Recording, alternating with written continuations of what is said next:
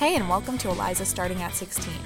I'm Eliza Rubin, a 17 year old girl living on the Upper East Side of Manhattan, and I'm here to do my very best to explain what's going on in the big, wide world of teenagers these days. First of all, if the sound sounds funny, or you hear birds, or you hear branches cracking, it's because I'm sitting outside. My dog Barnaby is right by me, and I'm trying to make sure he doesn't run off into the woods and get a bunch of ticks, so you may hear me yelling for him to come back from time to time. So, first of all, what I'm done with is something really pretty surprising if you know me at all, if you've heard me talk, maybe ever. It's that I'm done with makeup videos for the moment. Not eternally, for sure, but I used to watch videos of people on YouTube swatching makeup, rating it, talking about what they like, what they don't like, what's new, what they think is outstanding. And I it was really my kind of calm down, relax tactic. If I was really stressed out, I would do it. If I was kind of upset, I would do it. I felt like it's this very important factor of like nothing else matters, just this. Just this is what's important and you can really just let yourself sink into that for a few minutes. And it worked really well because there was that contrast of like you have homework. Homework talks about other things that maybe you don't understand. How about this? This is very like simple it's aesthetic, it's pretty. That's really all you have to think about for a few minutes is these little qualities of like, oh, it's pigmented and it lasts long. But since I've been lacking in homework except for like college essay stuff, it kind of there it lacks that juxtaposition. So really then it just feels like it's me binging on these kinds of videos without real necessity, which makes it feel kind of less enjoyable and it's more just me wasting something that really was helpful to me and putting it in a different context in which it's not useful anymore. And then it just kind of feels gross, you know? It's like it's like if you eat chocolate every time you're sad and then all of a sudden you're happy and you eat too much chocolate, it's going to lose that quality of what made it so special and what made you want it so badly before. So that's Lizzie's life lesson for the week, also, which is if there's something that you do to help yourself, maybe don't do it a ton when you don't need that help. So why not save it? Now for an amazing Ask a Teenager question, which is What do I look for in a teacher?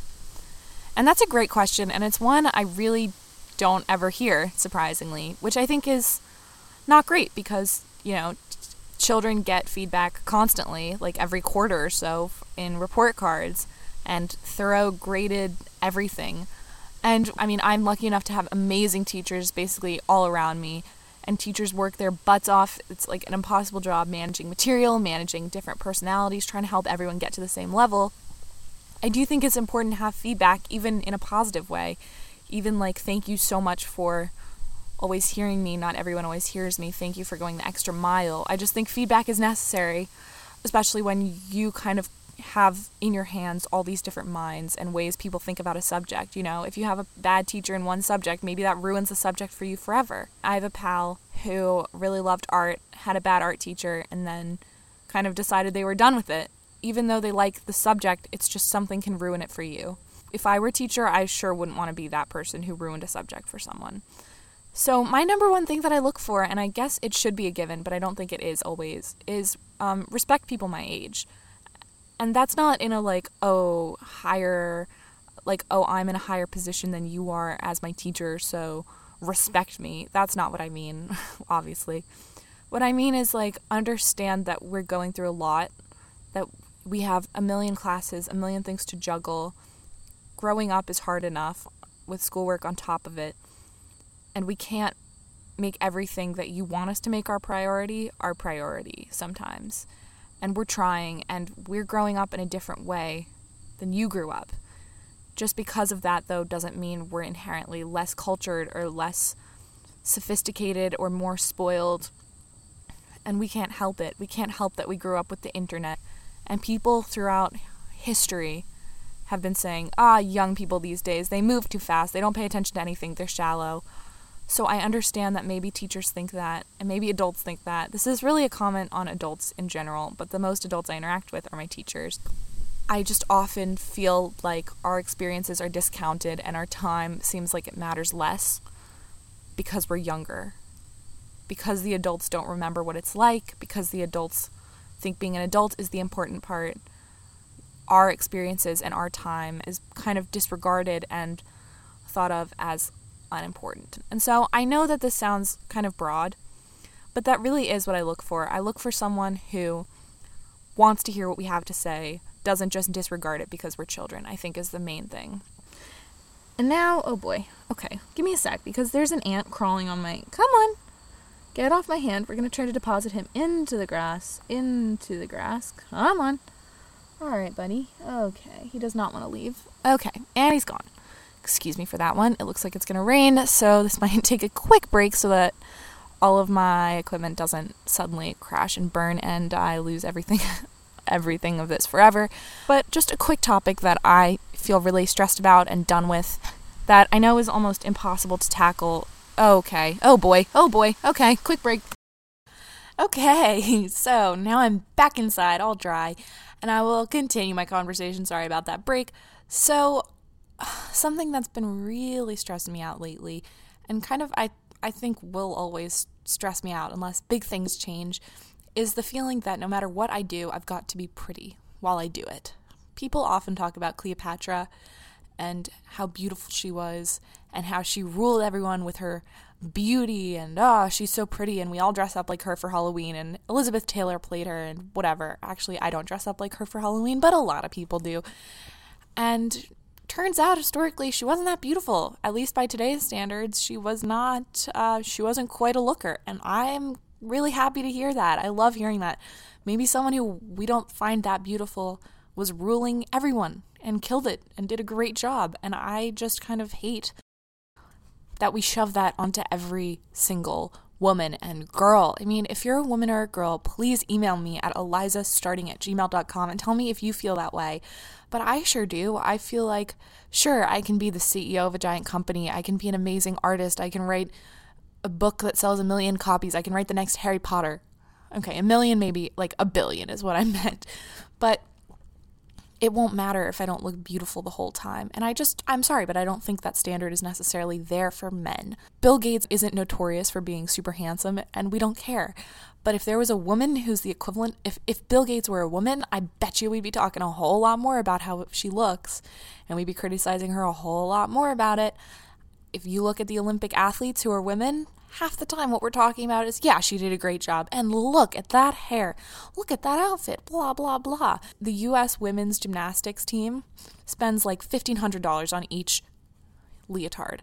And the men spend like mm, 100 Like, I just, and I, I know there's so many factors in all of this. And history is totally against us. And basically, the world is against women a lot of the time but I really just hate this feeling that I could get all A's in school, get into my dream school, do a million things. My podcast could be legendary, and I don't really mean much if I don't look pretty.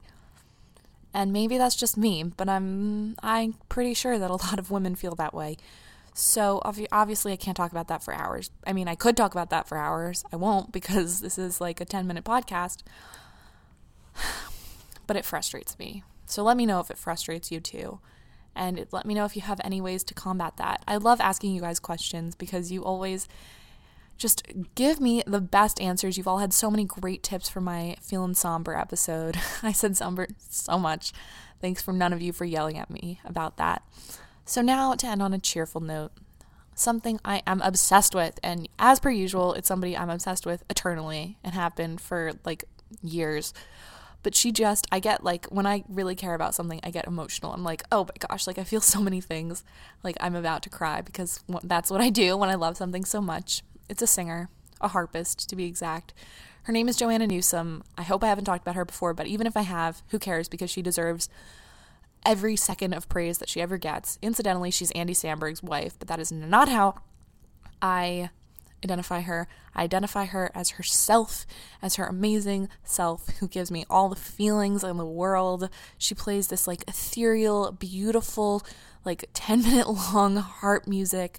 It's amazing. I can't, I can't, I like, I, okay, I, can't. I tend to cry a lot when I love things, and I'm sorry. I'm, I'm, I'm an emotional person, but it is beautiful.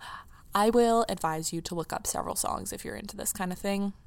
I advise you to look up Joanna Newsom, Leaving the City. She spells it J O A N N A N E W S O M. So, Leaving the City on a Good Day.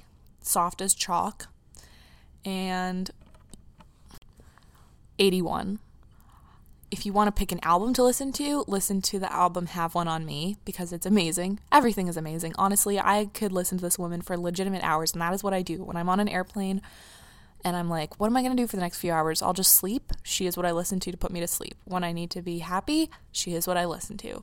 She is there for every occasion. I feel like I have a personal connection to her because that's just how I feel about this woman. I don't even, I cannot, I can't explain to you how amazing. And a lot of my family members are like, Eliza, what is this weird harp music? Like, what on earth is going on? Sometimes she does kind of a weird screechy voice. I love it. If you're the kind of person who likes like Kate Bush, she kind of sounds like Kate Bush sometimes. My mom always says that. She's like, Who's the Kate Bush woman that you like? And I'm like, Joanna Newsom. And she's like, Yeah, it's Joanna Newsom. I love her. So she's far from the Lucius that I've recommended before. She's kind of far from Neko Case, who I've recommended before.